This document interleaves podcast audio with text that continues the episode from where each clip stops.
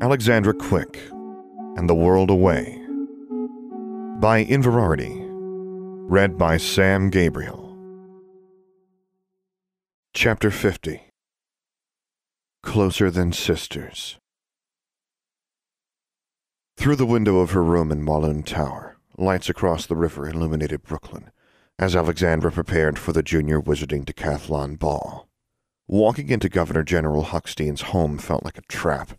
She had vague ideas about gathering information, possibly asking around about Storm King Mountain, but that seemed likely only to alert Huckstein to her intentions. She'd have preferred to skip the ball altogether, but for some reason Anna and Angelique were both eager to go and had insisted that Alexandra could not skip the decathlon ball because she was a decathlon champion. So she found herself sitting in front of her magic mirror, trying to make herself pretty. Alexandra rarely spent time worrying about her appearance, but she had brought one set of formal robes.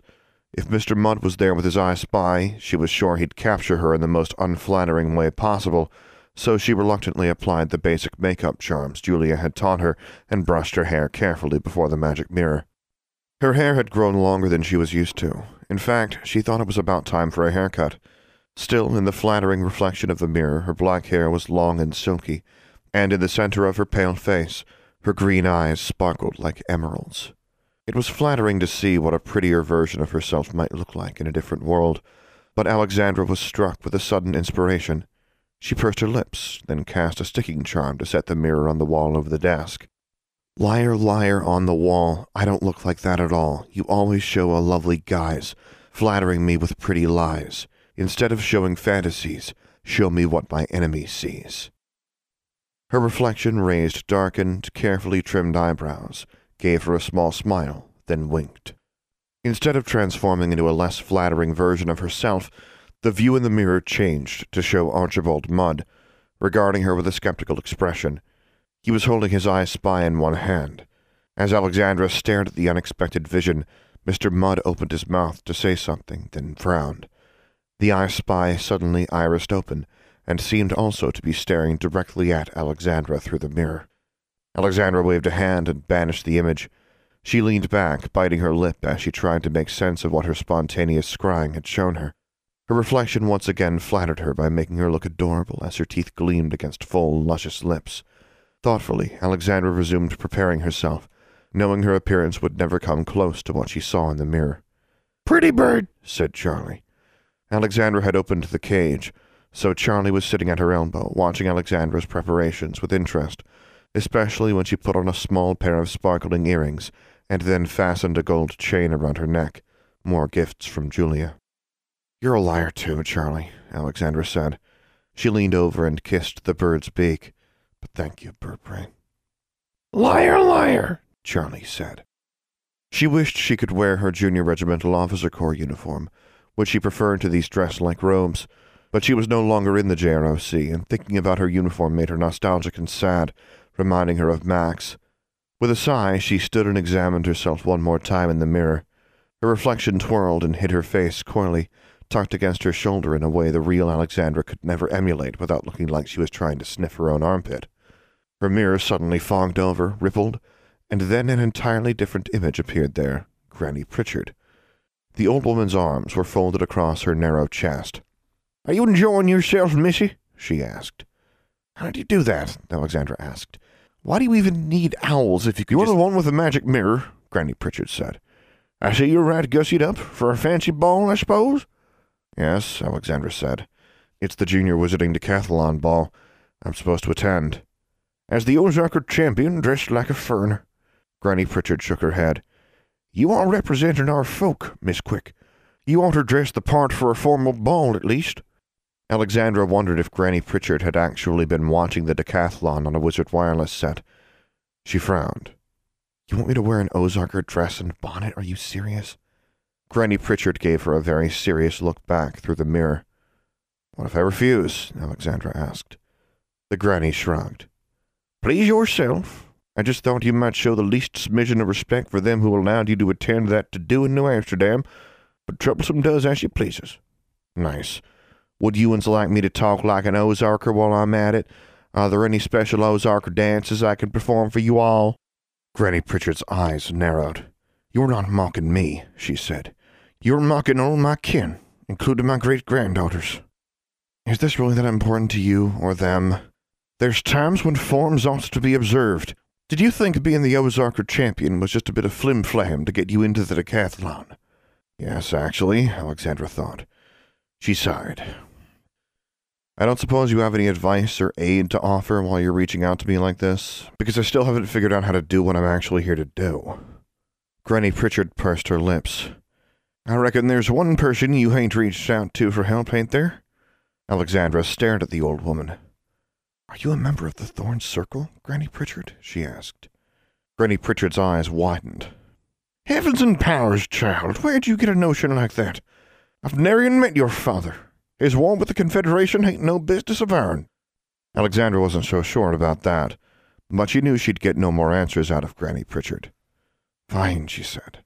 I'll take your suggestion under consideration. You do that, you stubborn ornery child, Granny Pritchard said, and she disappeared. Alexandra closed her eyes. With a deep sigh, she reached into her backpack and found the bonnet she'd stuffed into the bottom of it after leaving the Ozarks. She did not still have her questing dress, fortunately. That she had left with the Pritchards, but the dress they'd given her when she first arrived was still there. It wasn't a fancy dress, and after spending half an hour trying to tailor it with some of the charms Granny Monkey had taught her, it didn't look much fancier. Alexandra supposed the Ozarkers would appreciate that if any of them actually saw pictures of her. I guess Troublesome's going to the ball, she said to Charlie, tying her bonnet on with resignation. Troublesome, said Charlie. She had agreed to meet Anna and Angelique outside the Governor General's mansion, but she only knew its location from her map of New Amsterdam, so she walked through Manhattan in her Ozarker dress and bonnet. Her unnoticeability charm mostly deflected attention away from her as she hiked through the slowly emptying financial district. The Governor General's mansion was hidden amidst skyscrapers at the end of a pedestrians only street.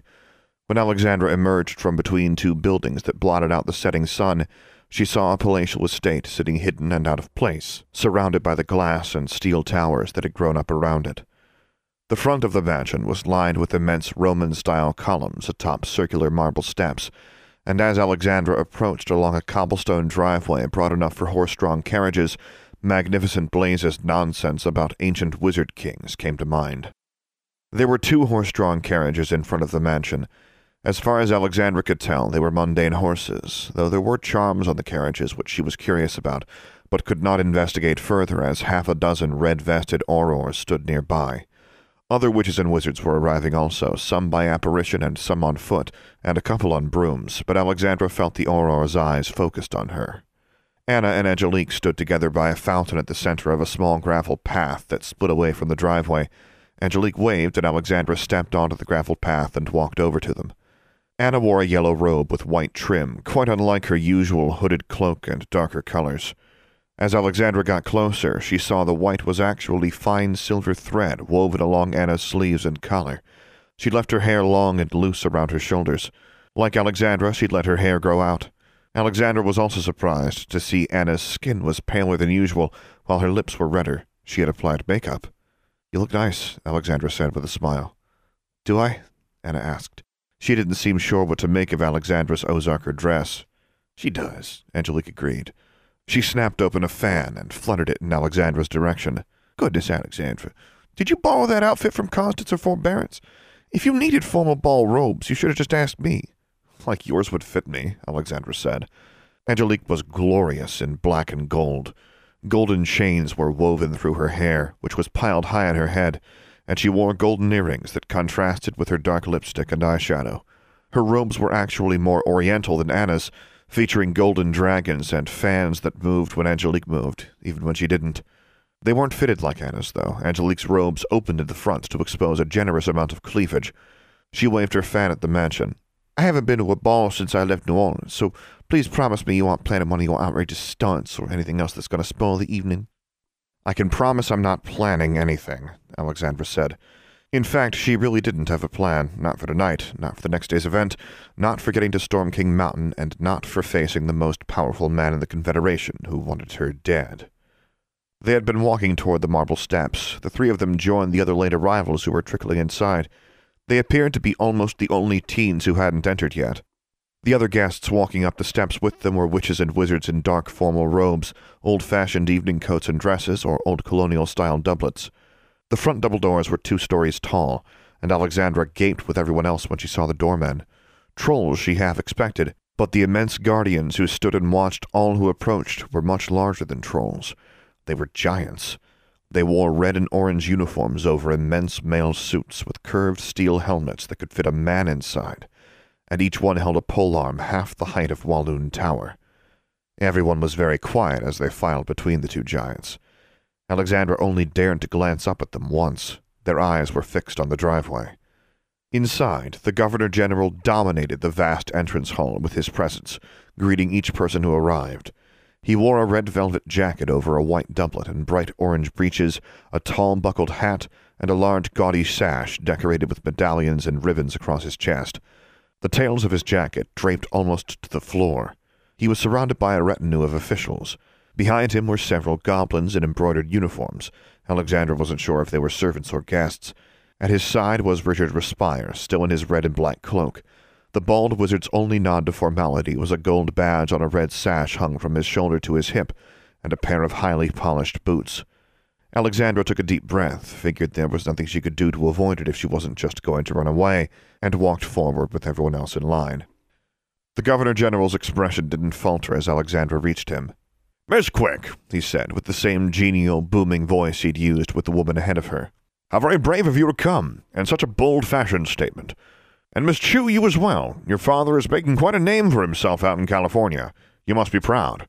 For a moment, Alexandra thought Anna would quail beneath Huckstein's attention. Then Anna drew herself up and said in a small but firm voice, Yes, sir, I am. It's very generous of you to invite everyone, Alexandra said. You have very impressive doormen. Don't I, though? You'd be even more impressed if I showed you half of my staff.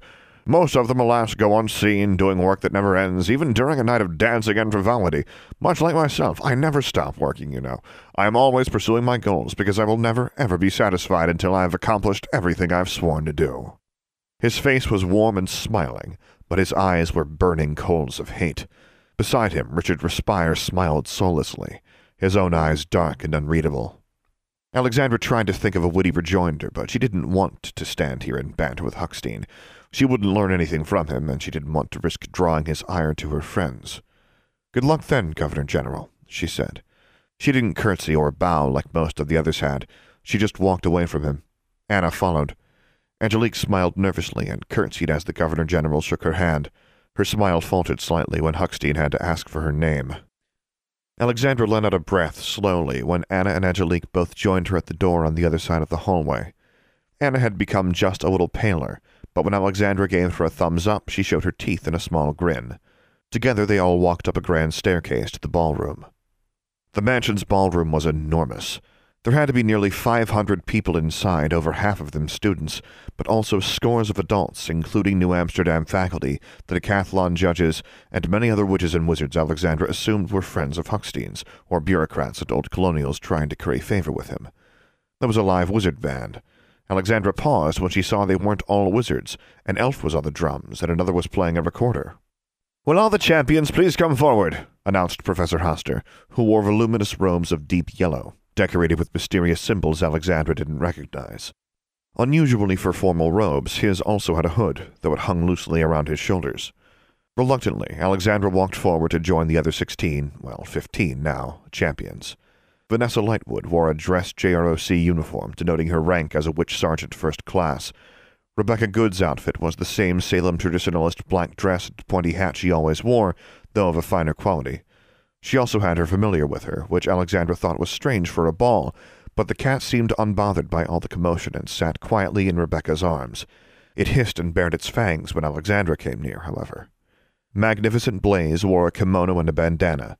He could have been a Majokai wizard if not for his blond hair and blue eyes. Seimei Kamo, whose kimono was actually less flashy and elegant than Magnificent's, seemed not quite sure what to make of the radicalist's outfit. He kept looking at Magnificent with an expression that was a mixture of amusement and contempt. Helapanuk wore plain blue and white formal robes that were neither fancy nor pretty. She'd abandoned the furs and other adornments she usually wore. Her hair was still woven into long, tight braids.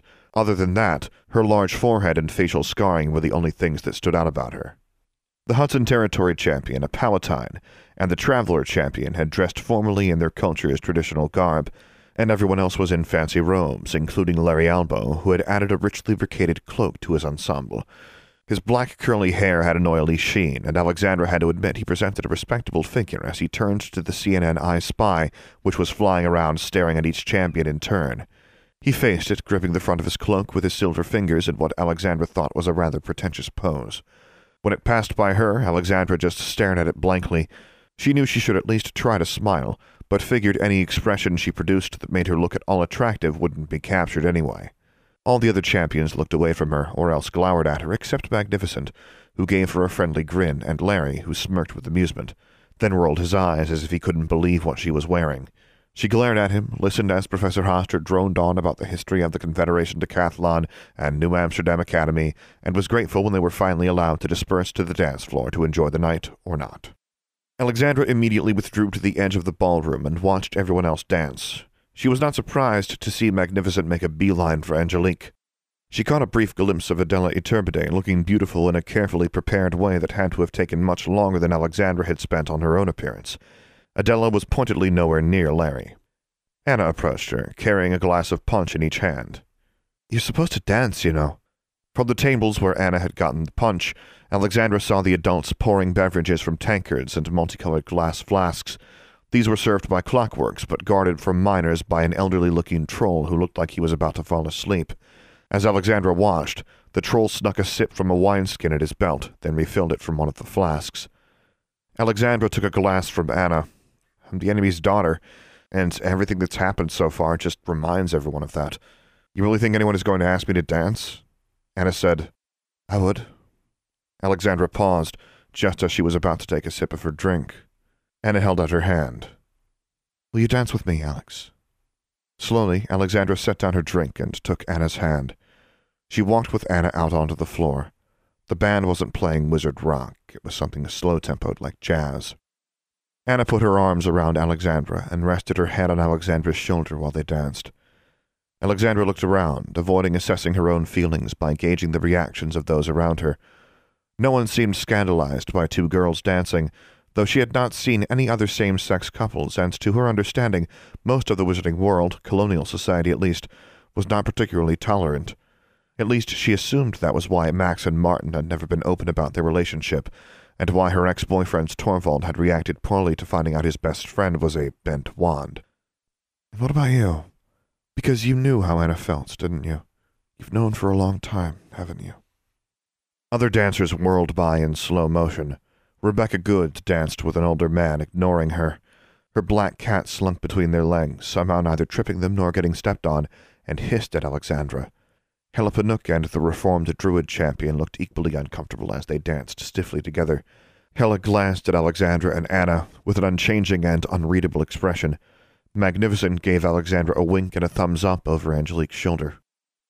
Harriet passed by, in the arms of an older boy. Alexandra almost let go of Anna. She was so startled. Harriet still here? She hadn't been arrested or suspended or anything? Alexandra's mouth started to drop open, but now Harriet was staring back at her, and the corners of her mouth turned up at Alexandra's evident dismay. Alexandra let her face go blank and just returned Harriet's gaze stonily. She felt like she should say something to Anna, but she didn't know what. The two of them swayed slowly to the music for a while. Then Anna said, I love you, Alex. Alexandra's lips were very dry. She wished she still had her drink. I love you too, Anna. But she knew Anna was about to say something that couldn't be taken back or brushed aside, and felt like they were about to dance off a precipice. Anna looked up. I mean, I really love you, she said softly. I. Alexandra started to say, I know, but then Anna kissed her, pushing her lips on Alexandra's. Anna closed her eyes, and Alexandra did too, but in confusion and consternation, not with the same dreamy look Anna had. Alexandra pulled away. Anna. Anna opened her eyes. The two of them faced each other, alone in a little bubble as other witches and wizards danced around them. Anna, Alexandra repeated. and she could see Anna's face already reflecting the hurt of what she was going to say. I do love you. I love you as much as I love my sisters. We're closer than sisters. You're my best friend. You're the very best of friends. And I know I'm not always a great friend, and you really deserve deserve someone who loves you back just as much, the same way you want. Her throat tightened. I'm sorry, Anna, she said, almost in a whisper. She embraced her friend again. I wish I could love you that way. Anna stayed in her embrace a moment, then stepped back. Her face was wet. Tears left streaks in her makeup. Don't you think you could try? Alexandra's mouth opened. I don't know. She thought about Torvald and Peyton and Brian and Burton. She liked all of them, but she had never felt about any of them the way she felt about Anna. But it wasn't the same. Anna's kiss was nice, but it wasn't like Burton's kiss that night in the swimming hole. Anna sniffled. I've tried with boys, but it's you I want. The first statement surprised Alexandra. She almost said, Who? She thought Anna shared everything with her. Like you share everything with her, right? Her internal monologue was becoming nastier. She was feeling a growing sense of irritation. Instead, she said, I just don't have the same feelings, not the right ones. Anna leaned forward. Maybe you could, she said, very softly. I don't think it works like that. How do you know if you haven't tried? Really? Alexandra said. Why don't you try harder with boys then? Anna's eyes widened. She turned around and pushed her way through the crowd, away from the dance floor. Anna, wait, Alexandra said, wishing in that moment that someone would just put a curse on her to seal her mouth shut forever. But she didn't follow. She just watched miserably as Anna left the ballroom. Hey! A young voice piped up behind her.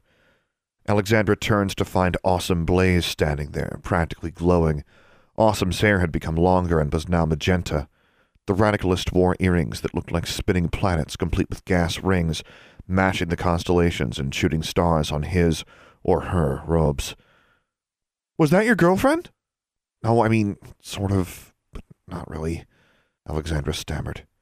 You sound confused, Awesome said. Are you a boy or a girl tonight? Alexandra asked, with an edge in her voice. Awesome scowled at her. You are a jerk. I was going to ask you to dance. You're too young. Huh. Awesome looked disappointed, then shrugged and pranced off into the crowd. In fairness, it appeared lots of New Amsterdam's younger students were also here, though most were lined up along the walls, chatting amongst themselves. Few had Awesome's bravery to plunge out onto the dance floor. Feeling a boiling stew of emotions, Alexandra walked back to the table where she'd left her drink and gulped half of it down. She wiped her mouth, scanned the crowd, and her eyes settled on Larry Albo. All her emotions were drowned in a powerful surge of lust. She had never felt so light-headed and giddy as she did now. Larry was a tall, dark, handsome asshole. The same asshole she'd loathed for years and who loathed her. She still loathed him. He was an arrogant, smug, bigoted, patronizing bully, and right now she wanted to kiss him hard. She didn't question the feeling, but stalked across the room, pushing aside everyone in her path. She left curses and aghast stares in her wake from students, champions, and the diminutive elderly professor dancing with his wife. Larry had just finished dancing with one of the witches who'd helped Harriet ambush Alexandra in the bathroom, the dark, pretty one, she turned and her smile froze as she saw Alexandra bearing down on her. Alexandra ignored her and advanced on Larry. Larry stared at her, nonplussed. Alexandra held out her hand. Dance with me. Larry's brow wrinkled. He looked at his erstwhile dance partner, who faded into the crowd. Larry's friends Ethan and Wade were nowhere to be seen, for which Alexandra was glad. What, did Adela dump you again? Alexandra demanded. Larry rolled his eyes. Alexandra found this endearing. She became almost breathless when he took her hand. Adela and I haven't been a couple for three years, he said. Alexandra's heart did a little flip, but she suppressed her grin. Oh, then why is she here? They had started spinning about in time to a wizard waltz, but then the lights went down and the music slowed again. And Larry, after a moment's hesitation, sighed and pulled Alexandra closer to him, though not as close as she wanted, certainly not as close as she had held Anna. Bathsheba and Galea wouldn't do it, he said, naming his other ex-girlfriends. I guess they heard about what happened to some of the previous companions of decathlon champions who participated in a challenge. What? Alexandra was entranced by his eyes, but his words distracted her for a moment. What happened to the previous companions? Larry shrugged. She could feel the shrug, with her hands resting on his shoulders, and wanted to pull him tighter. Apparently, every once in a while they stage something really dangerous and someone dies. I'm not worried. Alexandra was worried about Anna, but that brought back all the flustered feelings she'd had a little while ago, which made her want to focus back on Larry. Why did Della volunteer then? she asked. Maybe Adela still had feelings for Larry. Alexandra would have to do something about her. Honestly, I don't know. Maybe because she loves attention and this is the only way she could be at the center of it. Plus, I wouldn't be surprised if she wants to see me fail. She's Alexandra had heard enough about Adela. She stood on her toes, wrapped her arms around Larry's neck, and kissed him. Larry made a low, startled sound. Then his hands, which had been poised gingerly at her shoulders, slid down to her waist, and he pulled her into the kiss. She felt his lips pressed against hers, touched her tongue to his. For a moment she could almost feel his body relax. Then he stiffened and pulled away. Alexandra almost growled in frustration. Larry wiped the back of his hand slowly across his mouth. What? Alexandra demanded. Don't tell me you didn't like it. She leaned forward again, parting her lips. His eyes narrowed. He looked around. Alexandra followed his gaze, but couldn't see what he was looking at. Abruptly, he grabbed her hand. Come with me. Okay. Alexandra was confused, but she went with him willingly as he pulled her off the dance floor. She caught a quick glimpse of Angelique, who was now dancing with Humbert Louis. Angelique smiled and waved at Alexandra, though her eyes widened slightly when she saw who she was with. Then Larry was leading Alexandra out of the ballroom. In the narrow, low-lit carpeted hallway outside, there were a number of doorways and alcoves, as well as several display cases to hide behind. In more than one of these nooks, couples had found a barely concealed place to snuggle up and engage in more kissing and making out than they could get away with on the dance floor. Alexandra thought this was what Larry had in mind, and was eagerly looking for an empty spot in the shadows where they could do likewise, but Larry kept tugging her along until they reached a balcony open to the outside. Where's your room? Larry asked. Alexandra was almost shocked by his directness, but she didn't care. That light-headed feeling was still making her giddy and hot. Balloon Tower. Balloon Tower? Where the hell is that? On the river. Which river? Larry grimaced. Merlin, can you elaborate there? Alexandra blinked slowly. The air out here was cool, which cleared her head a little bit. I don't have an apparition license. She looked around. I mean, she turned back to him. Okay, sure, hold on. She wrapped her arms around him. Seven hells, I meant, can you? They arrived in her room. Apparate yourself! Charlie cawed loudly. Alexandra staggered, turned on a lamp, and put a finger to her lips. Shush, she told Charlie. Larry held up his hands and examined his fingers, both silver and flesh and blood. Then he slowly twisted his hips and rotated his shoulders. Amazing, you managed not to splinch us. Yeah, I did okay in the apparition challenge for someone who just learned to apparate a few months ago, right? She grinned foolishly at him. He was standing right here in her room. She looked around and saw that the clockwork had already made her bed. She threw her arms around his neck again and pressed her body to his. You're such an asshole. She kissed him. Larry made a muffled sound, resisted for a moment, seemed to think better of it, and seized her wrist in his silver-fingered hand, hard enough to hurt. That didn't bother her, but then he pushed her roughly away, and she stumbled back and fell onto her bed. Alexandra wiped her mouth, still tasting his kiss, with the faint aftertaste of those cigarettes he smoked. Her heart hammered in her chest. She looked up at him. I don't care if you hate me, she said. We can do this anyway. I'm pretty sure I hate you too. Big fat jerk, Charlie said. Merlin, you're a mess. Troublesome, Larry said. Go to bed. Sleep it off. He disapparated with a pop. Alexandra stayed there, confused, enraged, and burning with humiliation. The light-headed feeling hadn't gone away. Her heart still raced in her chest. She wanted to go after Larry, except she didn't know where he'd apparated to. Had he returned to the Governor General's mansion or gone back to his own room? She stood up, then caught hold of herself, clapping her hands to her mouth in horror. Oh my God, Charlie, what's wrong with me? Charlie, for once, didn't answer. She fell back in bed, curled up, and stared at the wall. She kept thinking of Larry and his dark eyes and black curls, and how much she hated him. The taste of wizard tobacco on her lips, the feel of his silver fingers grabbing her wrist. Shivering, her heart racing while her stomach churned. She didn't understand what was happening to her or why she was having these thoughts, only that she desperately wanted Larry to come back, and was disgusted with herself for thinking that. Eventually, she fell asleep.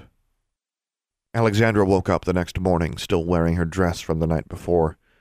She remembered the events of the previous night first with confusion, then shock, then horror, followed by realization, quickly followed by searing rage.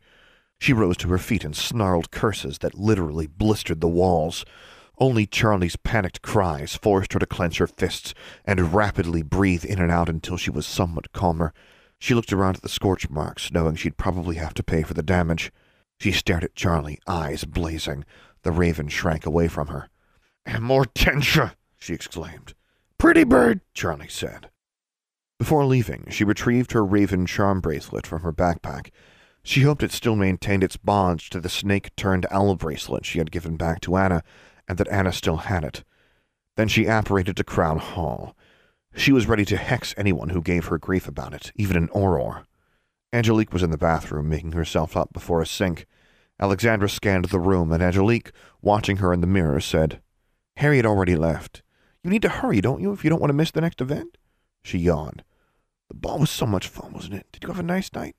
No, Alexandra snarled. Angelique blinked and turned around. Oh, she said. I'm sorry. A look of concern crossed her face. Did something happen? I saw you leave with Larry? Nothing happened. Alexandra went into the showers, and when she emerged, Angelique was gone. In the dining room entrance, she stopped short when she saw Larry sitting at the head table with the other seniors and fellow champions. You, she thought, and a murderous rage seized her again. Of all the things Larry Albo had done over the past five years, this was the worst. She reached into her pocket, seized her wand, and stepped into the room. A hush spread around her. There were titters and whispers. Then conversation resumed.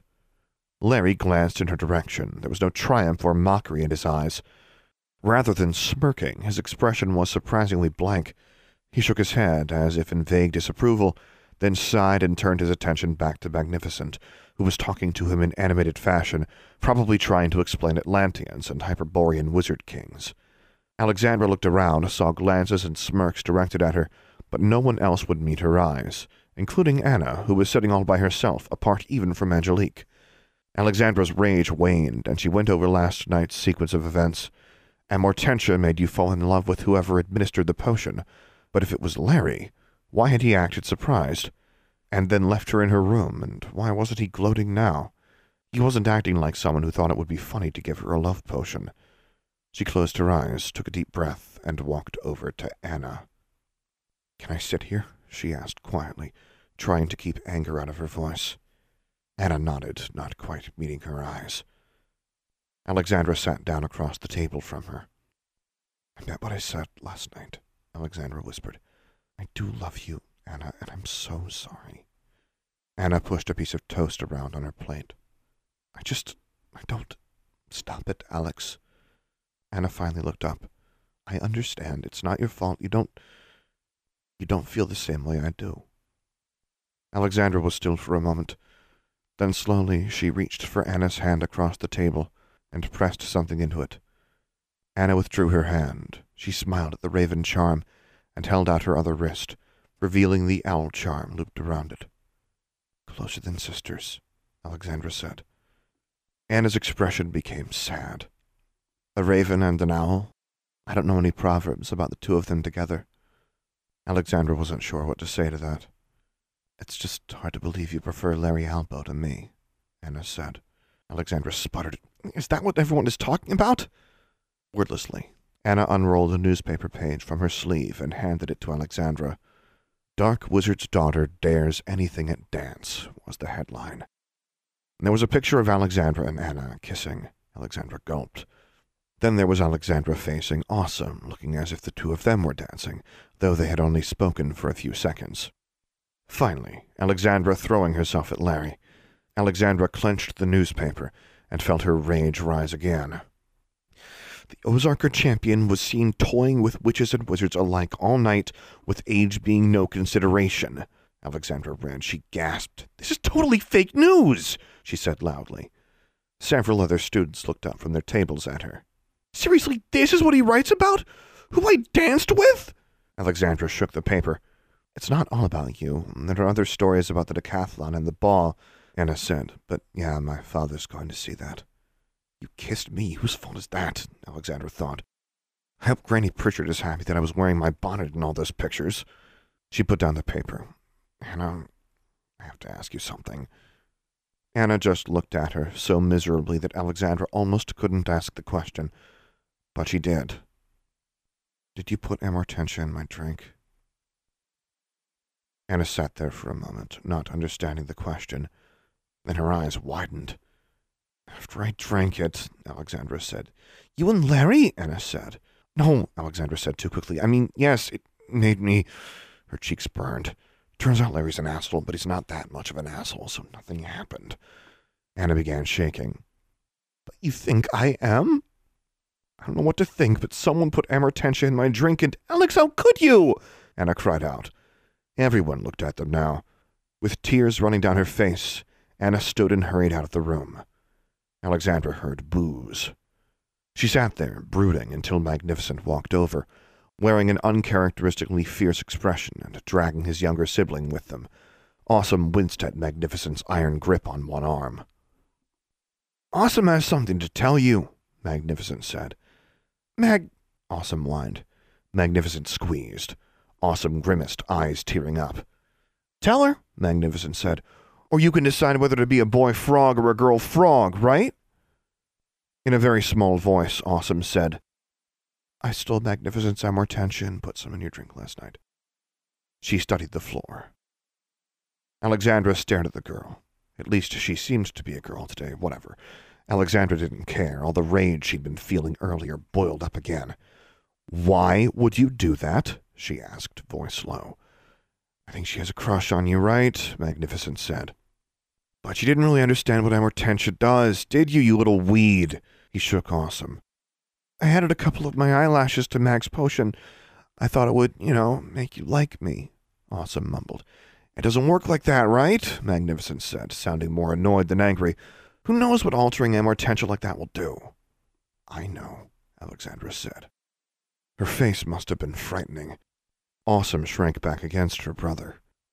You wanted me to fall in love with you, Alexandra said. You stupid little. I know it was hexed, Magnificent said. She didn't know, right? Don't worry, Chickie. She's going to get such a howler.